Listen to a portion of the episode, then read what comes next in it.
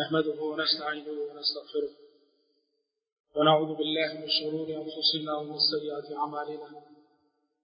من يهده الله فلا مضل له ومن يضلل فلا هادي له. وأشهد أن لا إله إلا الله وحده لا شريك له. وأشهد أن محمدا عبده ورسوله. يا أيها الذين آمنوا اتقوا الله حق تقاته ولا تموتن إلا وأنتم مسلمون. يا أيها الناس اتقوا ربكم الذي خلقكم من نفس واحدة وخلق منها زوجها وبث منهما رجالا كثيرا ونساء. اتقوا الله الذي تساءلون به والأرحام. إن الله كان عليكم رقيبا. يا أيها الذين آمنوا اتقوا الله وقولوا قولا سديدا. يصلح لكم أعمالكم ويغفر لكم ذنوبكم. ومن يطع الله ورسوله فقد فاز فوزا عظيما. أما بعد، فإن خير الحديث كتاب الله، وخير الهدي هدي محمد صلى الله عليه وسلم. وشر الأمور محدثاتها، وكل محدثة بدعة، وكل بدعة ضلالة، وكل ضلالة في النار. أعوذ بالله السميع العليم من الشيطان الرجيم، من همزه ونفسه ونفسه. ولقد خلقنا الإنسان ونعلم ما توسوس به نفسه، ونحن أقرب إليه من حبل الوريد. يتلقى المتلقيان عن اليمين ما يلفظ من قول إلا لديه رقيب عتيد. وجاءت سكرة الموت بالحق ذلك ما كنت منه تحيد. ونفخ في الصور ذلك يوم الوعيد. وجاءت كل نفس معها سائق وشهيد. لقد كنت في غفلة من هذا. فكشفنا عنك غطاءك فبصرك اليوم حديد. وقال قرينه هذا ما لدي عزيز القيا في جهنم كل كفار عنيد مناع للخير معتد مريد الذي جعل مع الله إلها آخر فألقياه في العذاب الشديد. قال قرينه ربنا ما أطويته ولكن كان في ضلال بعيد. قال لا تختصموا لدي وقد قدمت إليكم بالوعيد. ما يبدل القول لدي وما أنا بظلام للعبيد. وقال عز وجل وإن خفتم شقاق بينهما فابعثوا حكما من أهله وحكما من أهلها. إن يريد إصلاحا يوفق الله بينهما. إن الله كان عليما خبيرا. حضرات خطبہ مسنونہ کے بعد سورہ نساء کی ایک آیت میں نے ابھی آپ کے سامنے تلاوت کی ہے. اس آیت میں اللہ تبارک و تعالیٰ نے رشتہ زوجیت اور میاں بیوی کے رشتے کے حوالے سے ایک تعلیم دی اور فرمایا کہ اگر میاں بیوی میں لڑائی ہو جائے، جھگڑا ہو جائے، اختلافات پیدا ہو جائیں اور دونوں میں دوریاں پیدا ہو جائیں تو معاملے کو سلجھانے کے لیے اور حل کرنے کے لیے ایسا کرو کہ فب آپ حکم میں نہ لیجیے وہ حکم میں نہ لیا لڑکے کے گھر والوں میں سے ایک سمجھدار انسان اور لڑکی کے خاندان والوں میں سے ایک سمجھدار انسان۔ دونوں کو بیٹھاؤ مسئلے کو حل کرنے کے لیے اصلاح وفق اگر یہ دونوں صلح کرانے والے نیک نیتی اور اصلاح کے ارادے سے بیٹھیں گے، اللہ ضرور نتیجے تک پہنچائے گا، بات بن جائے گی۔ ان اللہ کان علیما خبیرا۔ اللہ تبارک و تعالی سب کچھ جاننے والا اور ہر بات کی خبر رکھنے والا ہے۔ حضرات، ہمارے جو معاشرتی مسائل ہیں، معاشرتی مسائل میں سے ایک اہم ترین مسئلہ میاں بیوی کے جھگڑے، میاں بیوی کے اختلافات، میاں بیوی کے درمیان ہونے والی روزے روزینہ کی پنچایتیں ہیں۔ یہ ایسا مسئلہ ہے کہ جس کے سبب بہت سارے گھروں کا سکون ضائع ہے۔ بظاہر یہ دو افراد کی لڑائی ہے، دو انسانوں کی لڑائی ہے، ایک مرد اور عورت کی لڑائی ہے۔ اگر دیکھتے ہی دیکھتے دونوں کے خاندان نفرتوں کی آگ میں جلنے لگتے ہیں۔ یہ دو افراد کا جھگڑا، یہ دو افراد کی لڑائی دیکھتے ہی دیکھتے دو خاندانوں کی لڑائی میں تبدیل ہو جاتی ہے۔ حضرات، سب سے پہلے اور بنیادی بات اس سلسلے میں آپ کو یہ بتانی ہے، یہ جو میاں بیوی کا رشتہ ہے، جسے رشتہ زوجیت کہا جاتا ہے، اسلام میں دینی نقطۂ نظر سے، شرعی نقطۂ نظر سے اس رشتہ داری کی بڑی اہمیت ہے۔ اور اس کی اہمیت کے سلسلے میں اتنا جان لینا کافی ہے کہ اس دھرتی پر، اس زمین پر پہلے دو انسانوں کے درمیان سب سے پہلے جو رشتہ داری وجود میں آئی، وہ یہی میاں بیوی کی رشتے داری ہے۔ زمین پہ بہت سارے رشتے ہیں۔ چچا بھتیجے کا رشتہ، پھوپھی اور بھتیجے کا رشتہ، خالہ اور بہنجے کا رشتہ رشتے بے شمار ہیں۔ لیکن اس دھرتی پر، اس زمین پر سب سے پہلا رشتہ جو وجود میں آیا، وہ میاں بیوی کا رشتہ ہے۔ اس دھرتی کے پہلے دو انسان، آدم اور حوا علیہ السلام اور ان دونوں کے درمیان جو رشتہ تھا وہ رشتہ زوجیت۔ ان دونوں کے درمیان جو رشتہ تھا وہ رشتہ زوجیت تھا۔ گویا مطلب یہ ہوا کہ زوجیت میاں بیوی کا رشتہ یہ جڑ ہے۔ یہ جڑ ہے۔ اور اسی جڑ سے اور سارے رشتوں کی شاخیں نکلتی ہیں، اور سارے رشتوں کی شاخیں پھوٹتی ہیں۔ یہ جڑ جتنی مضبوط رہے گی تو اور ساری رشتے داریاں بھی اسی قدر مضبوط رہیں گی اور یہ جڑ جتنی کھوکھلی اور کمزور رہے گی، تو اس سے وجود میں آنے والے رشتے بھی کسی قدر کھوکھلے اور کمزور رہیں۔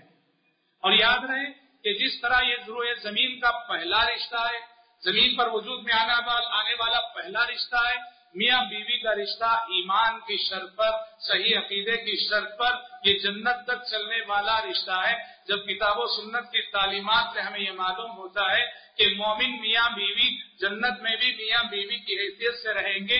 اللہ تعالیٰ مومن میاں بیوی کو جنت میں بھی میاں بیوی کی حیثیت سے رکھے گا۔ اللہ تعالیٰ نے سورتور میں فرمایا والذین آمنوا واتبعتهم ذريتهم بإيمان الحقنا بهم ذريتهم وما ألسناهم من عملهم من شيء. تو پتہ چلا یہ جنت تک چلنے والی رشتہ داری ہے زمین کی پہلی رشتہ داری اور جنت میں بھی قائم رہنے والی رشتہ داری ہے شریعت اس رشتے کو اتنی اہمیت دیتی ہے۔ حضرات دیکھیے، شوہر ہو کہ بیوی، دونوں کو کتاب و سنت میں کچھ ایسی تعلیمات دی گئی ہیں، شریعت نے کچھ ایسی نصیحتیں کی ہیں۔ کہ اگر شوہر ان نصیحتوں کا خیال رکھے اپنی جگہ، بیوی ان نصیحتوں کا خیال رکھے اپنی جگہ، سب سے پہلے کوئی مسئلہ کبھی پیدا نہیں ہوگا۔ کوئی مسئلہ کبھی پیدا نہ ہوگا اگر شوہر اس کو کی گئی نصیحتوں کا خیال رکھے اور بیوی بھی شریعت میں جو نصیحتیں کی ان کا خیال رکھے۔ اور اگر مسئلہ پیدا بھی ہو جائے، مسئلہ پیدا ہو بھی جائے، اللہ نے مزاج الگ الگ بنائے، مزاج ٹکراتے ہیں طبیعتیں ٹکراتی ہیں خیالات ٹکراتے ہیں، کبھی مسائل پیدا ہو جاتے ہیں۔ شریعت کی تعلیمات کو اگر میاں بیوی مد نظر رکھیں، کتنا بڑا مسئلہ کیوں نہ پیدا ہو جائے، وہ آسانی سے حل ہو جاتا ہے۔ اور چھٹیوں میں جو حل ہو جاتا ہے۔ بنیادی طور پر شوہر اور بیوی، شریعت نے دونوں کو کچھ نصیحتیں کی۔ کیا نصیحتیں جن کا لحاظ رکھ کر اگر چلیں، یہ رشتہ کامیابی سے ہم کنار ہوگا، کبھی بات طلاق تک نہ پہنچے گی، کبھی بات کھلے تک نہیں پہنچے گی، کبھی نوبت جدائی کی نہیں آئے گی۔ تین باتیں ہیں جو شوہر سے متعلق تین باتیں ہیں جو بیوی سے متعلق شوہر کو شریعت نے تین بنیادی باتوں کے نصیحت کی ہے۔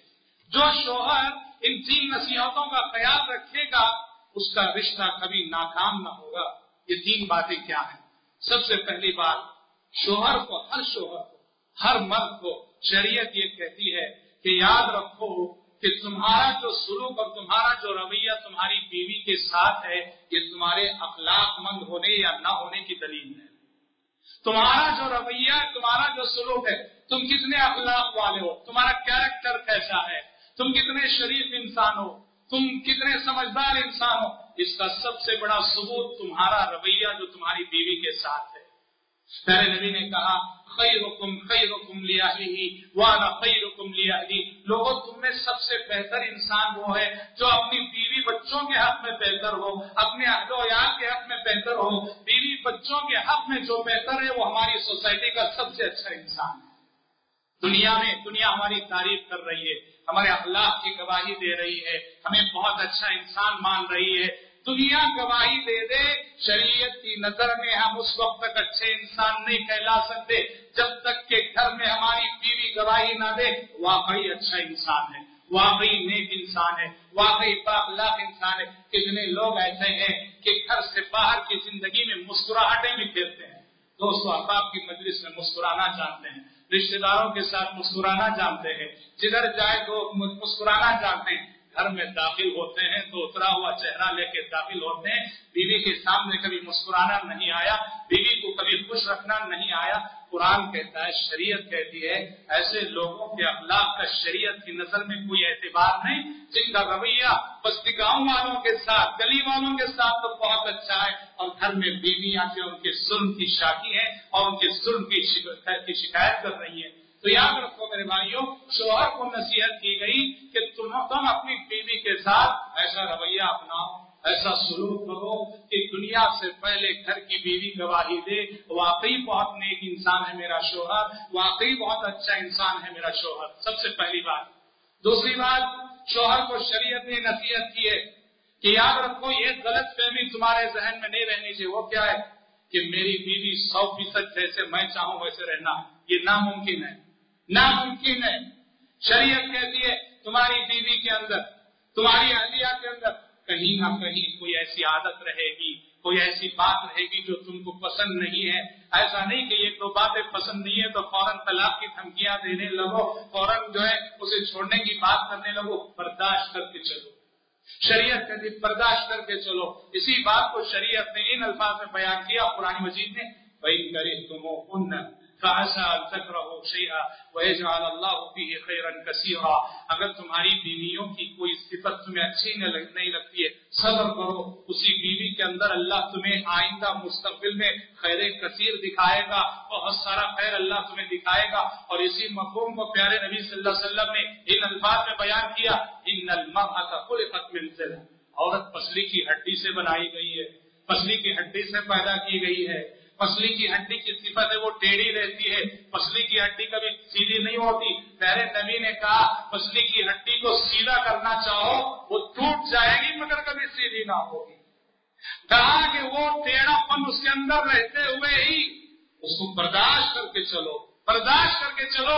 اللہ اس ایک دو کمزوریوں کے باوجود اس کے اندر تمہیں خیر دکھائے۔ پتا چلا، شوہر کی ذمہ داری بنتی ہے۔ اچھے شوہر کی علامت ہے۔ کہ وہ اپنی بیوی کے اندر پائی جانے والی کمزوریوں پہ نظر رکھتا ہے، برداشت کرتا ہے، اصلاح اور سدھار کی کوشش بھی کرتا رہتا ہے۔ اور تیسری بات ہر شوہر سے شریعت نے یہ کہی ہے کہ اللہ تعالیٰ نے تمہاری بیوی کو جو تمہارے ماتحت کیا ہے، اس کی شرط کیا ہے؟ کس بنیاد پر؟ کہا ہمسا کم بناروف اور تصریف بے ہمسا کم بناروف اور بے کہا کہ اگر بیوی کو جب تک اپنی زوجیت میں رکھنا، بھلے طریقے سے رکھنا، اسے ستانا، اسے تانے دینا، اسے تکلیفیں دینا، خامخواہ اسے مارنا، اس کے خاندان والوں کو گننا، اس کے خاندان والوں کو جب دیکھو برا بھلا کہتے رہنا، یہ اچھا شوہر نہیں ہے۔ کہا انسا تم بیمارو، رکھنا ہو بیوی کو جب تک رکھو بھلے طریقے سے رکھو. اور تصریح ہوں ایسا، اگر معاملہ اتنا بڑھ رہا ہے، اختلافات اتنے بڑھ رہے ہیں نبنے کا کوئی چانس نہیں ہے، چھوڑنا ہو تو بھی احسان کے ساتھ چھوڑ دیکھو کتنی بڑی بات ہے، طلاق دینا ہو تو بھی ستا کر نہیں، طلاق دینا ہو تو بھی الزامات لگا کر نہیں، طلاق دینا ہو تو بھی جو ہے اس کو بدنام کر کے نہیں اللہ پر شریعت کہتی ہے، اگر رشتہ نب نہیں سک رہا ہے طلاق جدا ہوئے مگر کوئی چارہ نہیں، تو یاد رکھو، چھوڑنا ہو تو بھی بھلے طریقے سے چھوڑو۔ رکھنا ہو تو بھی احسان کے ساتھ، چھوڑنا ہو تو بھی احسان کے ساتھ، احسان کے ساتھ رکھو، احسان کے ساتھ چھوڑو۔ واللہ، یہ تین باتیں جو شوہر ان تین نصیحتوں کا خیال رکھتے ان تین نصیحتوں میں لحاظ رکھ لے مثالی شوہر بنے گا اور اس کی زندگی کبھی، اس کی زندگی ان شاء اللہ تعالیٰ کے بھی ناکامی سے دو چار نہ ہوگی۔ اور ایسی تین نصیحتیں ایسی ہیں جو بیویوں کو شریعت نے کی ہیں۔ جہاں شوہر اپنی تین نصیحتوں کا خیال رکھے، بیوی بھی وہی اسے کی گئی تین نصیحتوں کا خیال رکھے۔ بیوی سے کہا گیا ہے، تمہیں یہ مان کے چلنا پڑے گا بیوی ہونے کی حیثیت سے، تمہارا شوہر تم پر نگران ہے قوام ہے۔ قوام کسے کہتے ہیں؟ قوام، حکومت کرنے والا، حاکم۔ قرآن نے کہا، الرجال قوامون علی النساء۔ مرد، عورتوں پر قوام ہے، شوہر قوام ہے عورت پر۔ عورت کو یہ مان کے چلنا پڑے گا کہ میرا شوہر جو ہے مجھ پر قوام ہے، اور اسے یہ ماننا پڑے گا کہ اللہ تعالیٰ نے مجھے میرے شوہر کے ماتحت کیا اللہ تعالیٰ نے مجھے میرے شوہر کے ماتحت کیا بیوی ہونے کی حیثیت سے ہر عورت کو چاہیے۔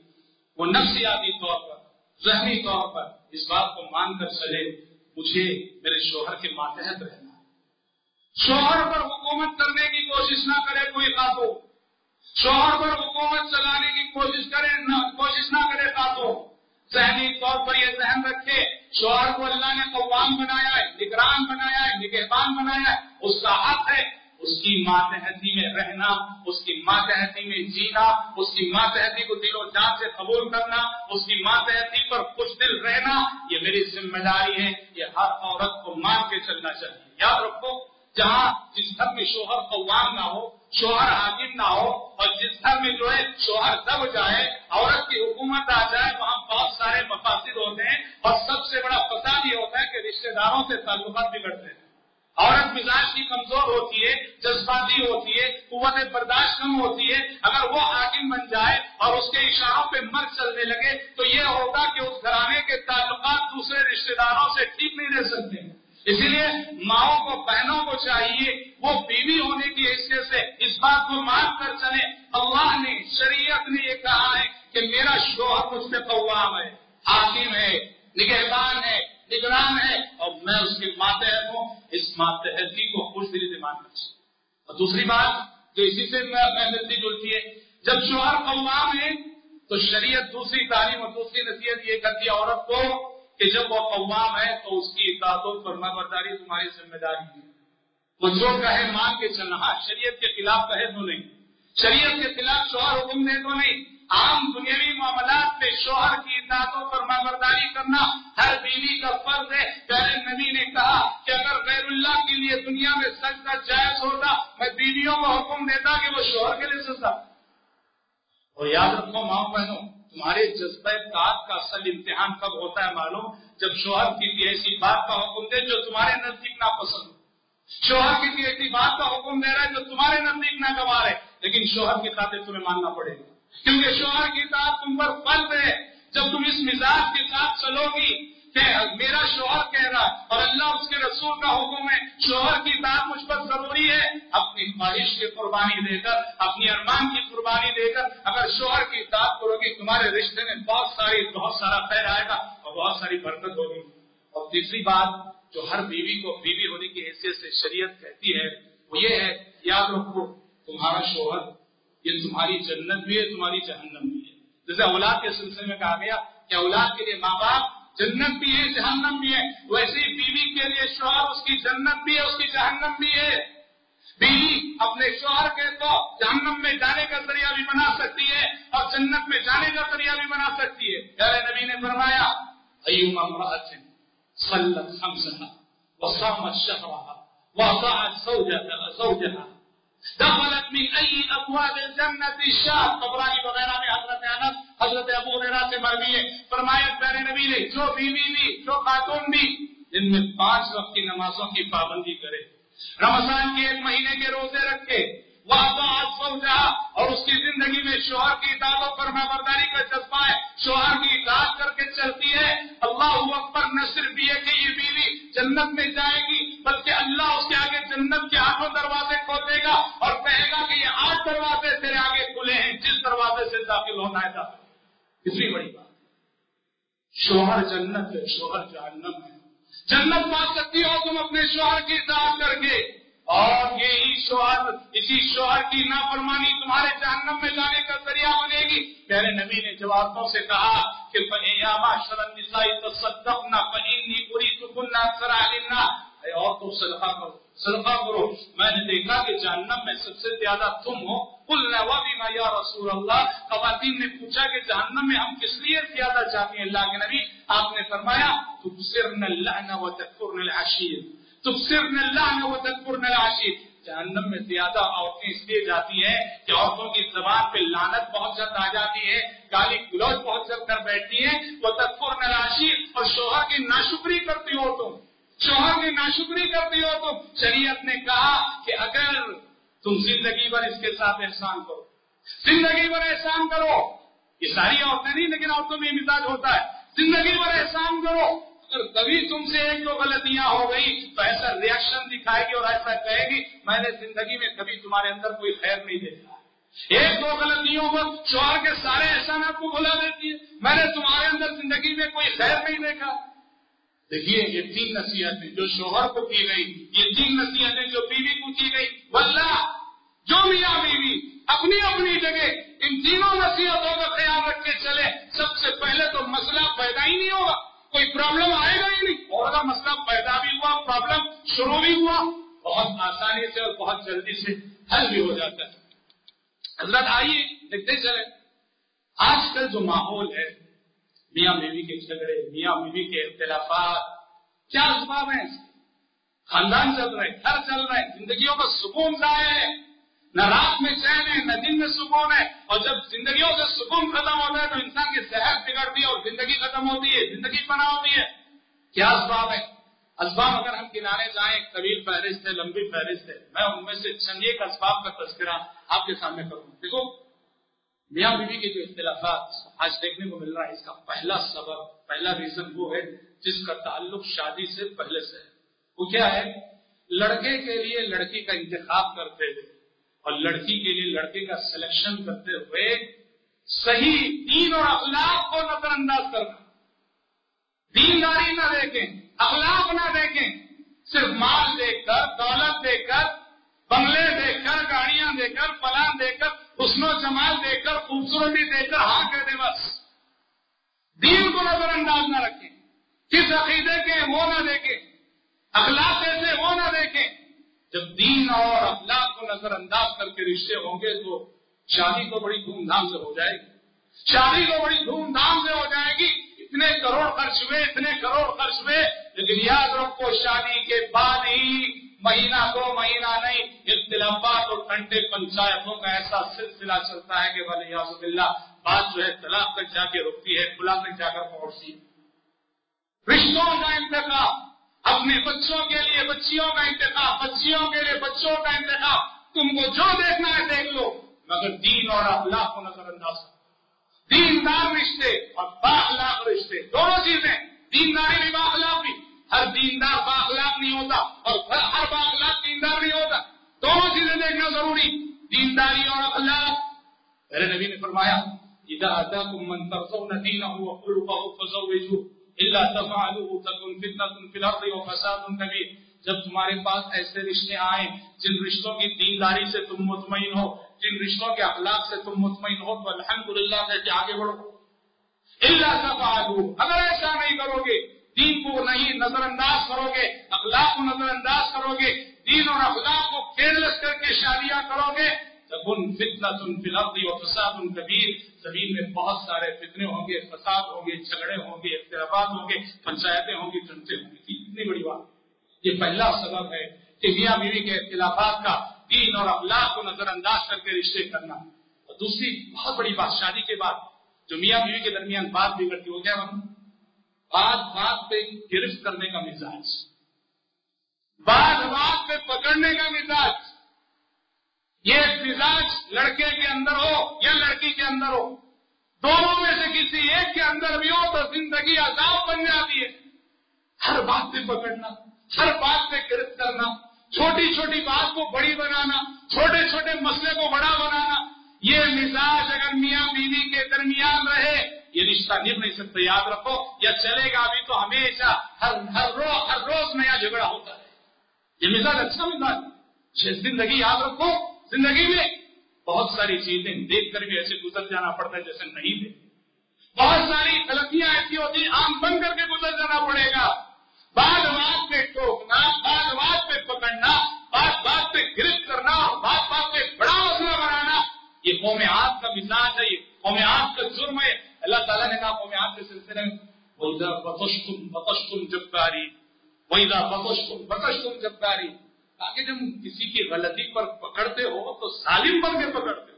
بات بات پہ پکڑتے ہو اور چھوٹی چھوٹی غلطیوں پر بڑی بڑی سزائیں دیتے ہو۔ یہ مثال نہیں لینا چاہیے۔ شوہر کو چاہے، چاہیے۔ اپنی بیویوں کی غلطیوں کو نظر انداز کر کے پوچھتا ہے۔ بیوی کو چاہیے، اپنے شوہر کی غلطیوں کو نظر انداز کر کے پوچھتی رہے۔ تبھی بات بنے گی۔ ہماری شریعت وہ ہے، میرے بھائیوں شریعت نے اگر یہ کہا ہے کہ تم اپنے خادم کو اپنے نوکر کو دن میں ستر مرتبہ معاف کرو ترمیزی کی حدیث ہے، تمہارا جو خادم ہے، نوکرانی ہے غلطی ہو جائے، تمہارے خادم کو، تمہارے نوکر کو روزینہ ستر مرتبہ معاف کرو۔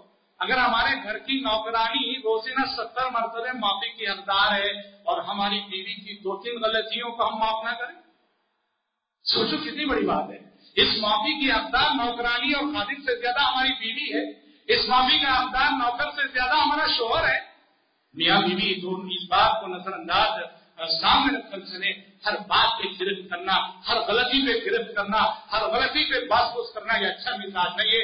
انسان انسان ہے، بشر بشر ہے، غلطیاں ہوں گی۔ غلطیوں سے معصوم صرف انبیاء اور رسول علیہ السلام والسلام کی ذات۔ اسی طرح سے میرے بھائیوں، میاں بیوی کے رشتے کو متاثر کرنے والی اور دراڑے ڈالنے والی ایک چیز، ایک صفت یہ بھی ہے کہ دونوں کی زندگی میں کسی تھرڈ پرسن کی مداخلت ہو۔ دونوں کی زندگی میں کسی تیسرے آدمی کی دخل اندازی ہو۔ کون ہے یہ تھرڈ پرسن کون ہے یہ جو دونوں کی زندگی سے کھلواڑ کرنے والا؟ جو ان دونوں کی زندگی کے سکون کو ضائع کر رہا ہے۔ کبھی لڑکے کے ماں باپ ہوتے ہیں۔ خاص کر ہماری سوسائٹی میں لڑکے کی بہنیں ہوتی ہیں۔ لڑکے کی بہنیں ہوتی ہیں۔ لڑکا اندھا بن جائے اور اپنی بیوی کے سلسلے میں اندھا بن کر بہنوں نے جو سکھایا، بہنوں نے جو کہا ویسا سلوک کرتا بیوی کے ساتھ، ماں نے جو سکھایا، ماں باپ کی عزت کرو، احترام کرو۔ لیکن جہاں وہ غلط مشورے دیتے ہیں، وہاں احترام کے ساتھ ان کے مشورے کو رکھ دو احترام کے ساتھ ان کے مشورے کو رکھ دو اپنی زندگی کے لیے یہ رویہ بنا لینا تمہارے پاس بھی تو عقل ہے، تمہارے پاس بھی تو سمجھ ہے۔ الحمدللہ للہ تم نے اپنی سوچیت میں قبول کیا ہے اب تمہارا اپنا کوئی ڈسیشن نہیں، تمہاری اپنی کوئی رائے نہیں، تمہارا اپنا کوئی چوائس نہیں، اندھے بن کر بہنوں نے جو سکھایا، اور اسے بہنوں کے سکھانے پر جو ہے، اپنی بیوی پہ جو ہے، ستم دھارے ہو، پورا کھانا ایک طرف ہے، اور بیچاری گھر کی بہو ایک طرف ہے۔ ساس اور بہو کا جو مسئلہ ہے ان شاء اللہ اس ٹاپک پہ بھی ہمارا خطبہ ہوگا۔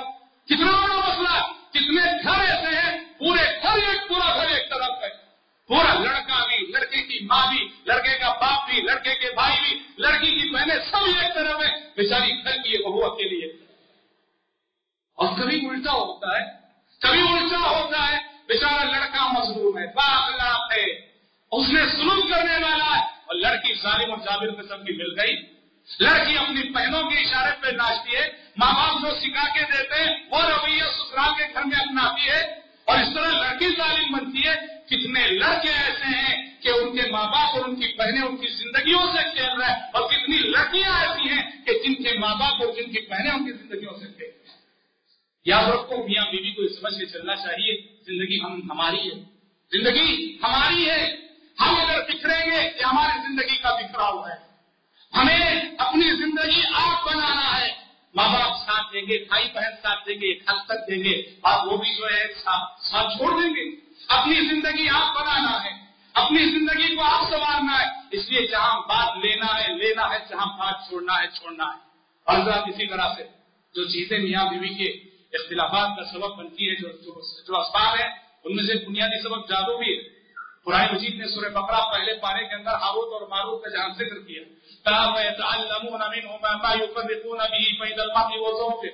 کہ یہ لوگ جا کر آروت اور ماروت سے وہ جادو سیکھتے تھے، جس جادو کے ذریعے سے میاں بیوی کے درمیان نفرتیں ڈال دیتے تھے۔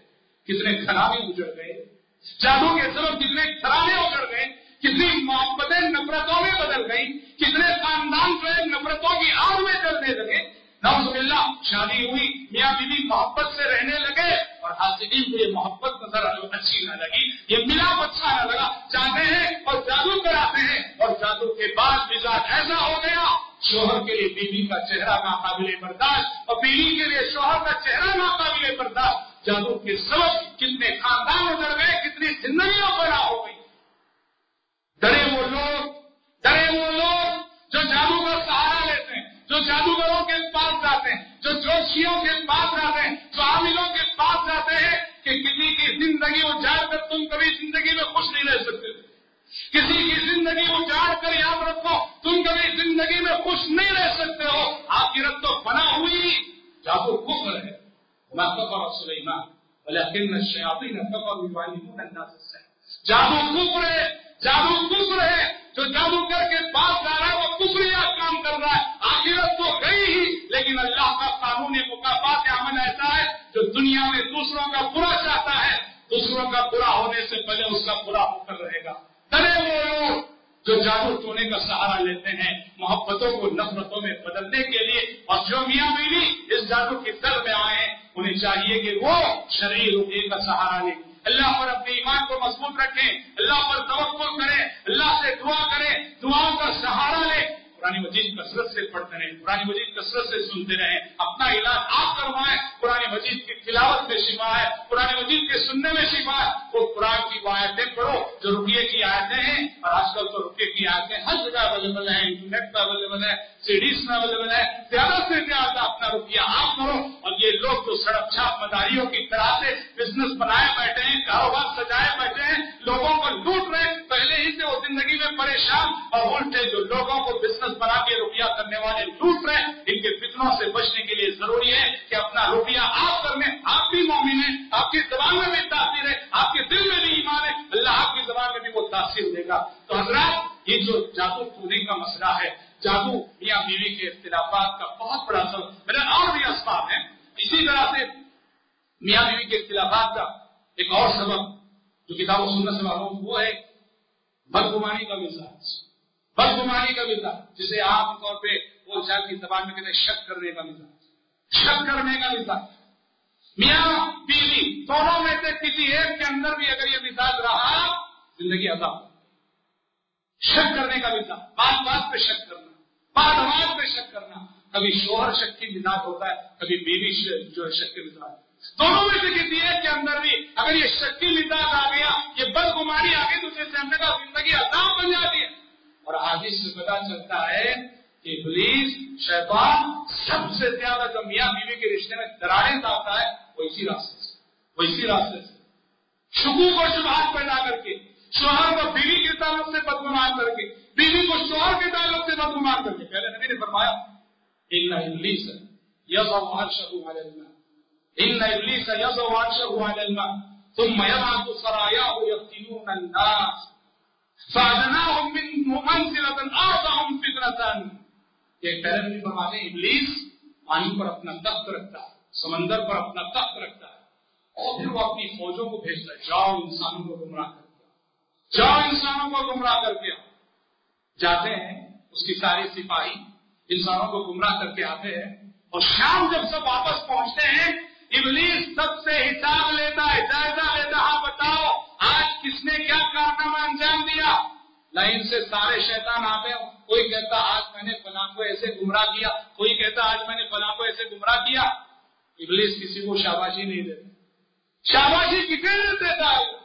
کارنامہ کتنے سمجھتا ہے وہ؟ پہلے نہیں فرما دے یہ جی وہ آدم ایک شیطان آتا وہ کہتا ہے، آج میں نے یہ کارنامہ انجام دیا۔ ایک میاں بیوی جو بڑی محبت سے رہتے ہیں، بڑی الفت سے رہتے ہیں۔ آج میں ان کے درمیان داخل ہوا۔